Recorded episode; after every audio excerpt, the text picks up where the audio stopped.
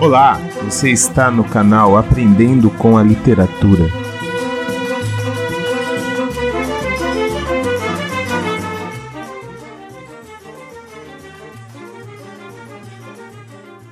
Oi, gente, meu nome é Laura e hoje eu vou ler uma crônica do Paulo Mendes Campos. A cesta.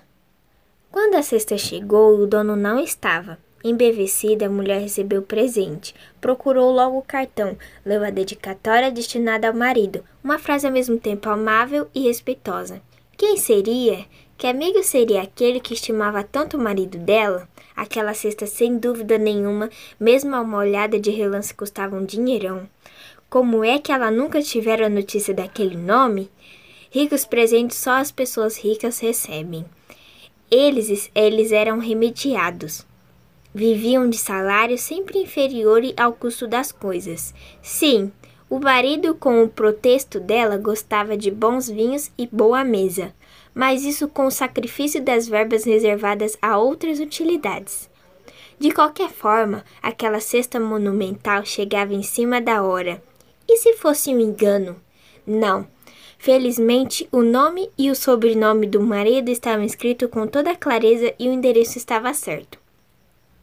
Alvoroçada, examinou uma das peças envoltadas em flores e serpentinas de papel colorido garrafas de uísque escocês, champanhe francês, conhaque, vinhos europeus, patê, licores, caviar, salmão, champignon, uma lata de caranguejos japoneses, tudo do melhor.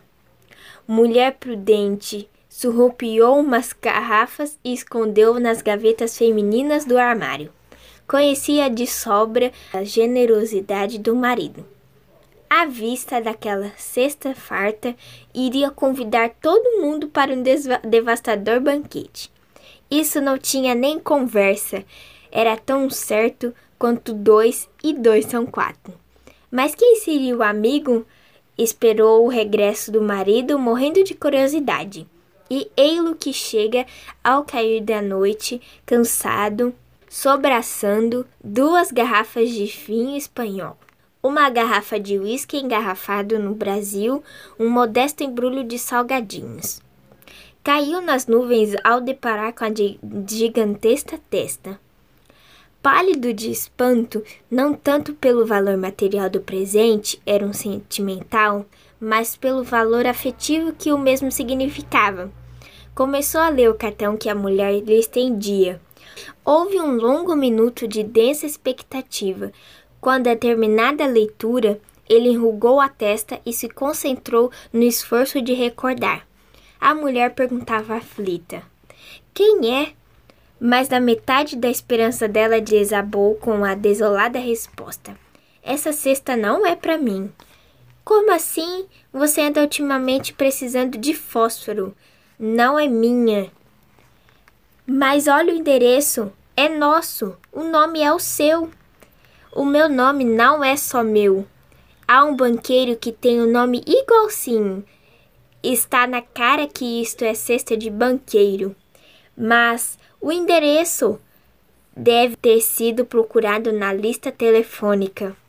Ela não queria, nem podia, acreditar na possibilidade do equívoco. Mas faça um esforço. Não conheço quem mandou a cesta. Talvez um amigo que você não vê há muito tempo. Não adianta. Você não teve um colega que era muito rico? O nome dele é completamente diferente e ficou pobre. Pense um pouco mais, meu bem. Novo esforço foi feito, mas a recordação não veio. Ela apelou para a hipótese de um admirador. Afinal, ele era um grande escritor, autor de um romance que fizera sucesso e de um livro para crianças que comovera leitores grandes e pequenos. Um fã, quem sabe não é um fã? Mulher, deixa de bobagens, que fã coisa nenhuma. Pode ser sim, você é muito querido pelos leitores. A ideia o afogou. Bem, era possível, mas em hipótese nenhuma ficaria com aquela cesta. Caso não estivesse absolutamente certo de que o presente lhe pertencia. Sou um homem de bem. Era um homem de bem. Pegou o catálogo, procurou o telefone do homônimo banqueiro, falou diretamente com ele depois de alguma demora. Não é muito fácil um desconhecido falar a um banqueiro. Aí a mulher ouviu com os olhos arregalados e marejados. Pode mandar buscar a cesta imediatamente. O senhor queira desculpar se minha mulher desarrumou um pouco a decoração, mas não falta nada. A mulher foi lá dentro quase chorando e voltou com umas garrafas na mão. Eu já tinha escondido estas. Você é de morte. Coloca as garrafas na cesta. Vinte minutos depois, um carro enorme parava à porta, subindo um motorista de uniforme. A cesta engalanada cruzou a rua e sumiu dentro do automóvel. Ele sorria filosoficamente. Dos olhos da mulher agora já corria lágrimas francas. Quando o carro desapareceu na esquina, ele passou o braço em torno do pescoço da mulher. Que papelão, meu bem! Você ficou olhando aquela cesta como se estivesse assistindo a saída do meu enterro e ela passando lenço nos olhos. Às vezes é duro ser casada com um homem de bem.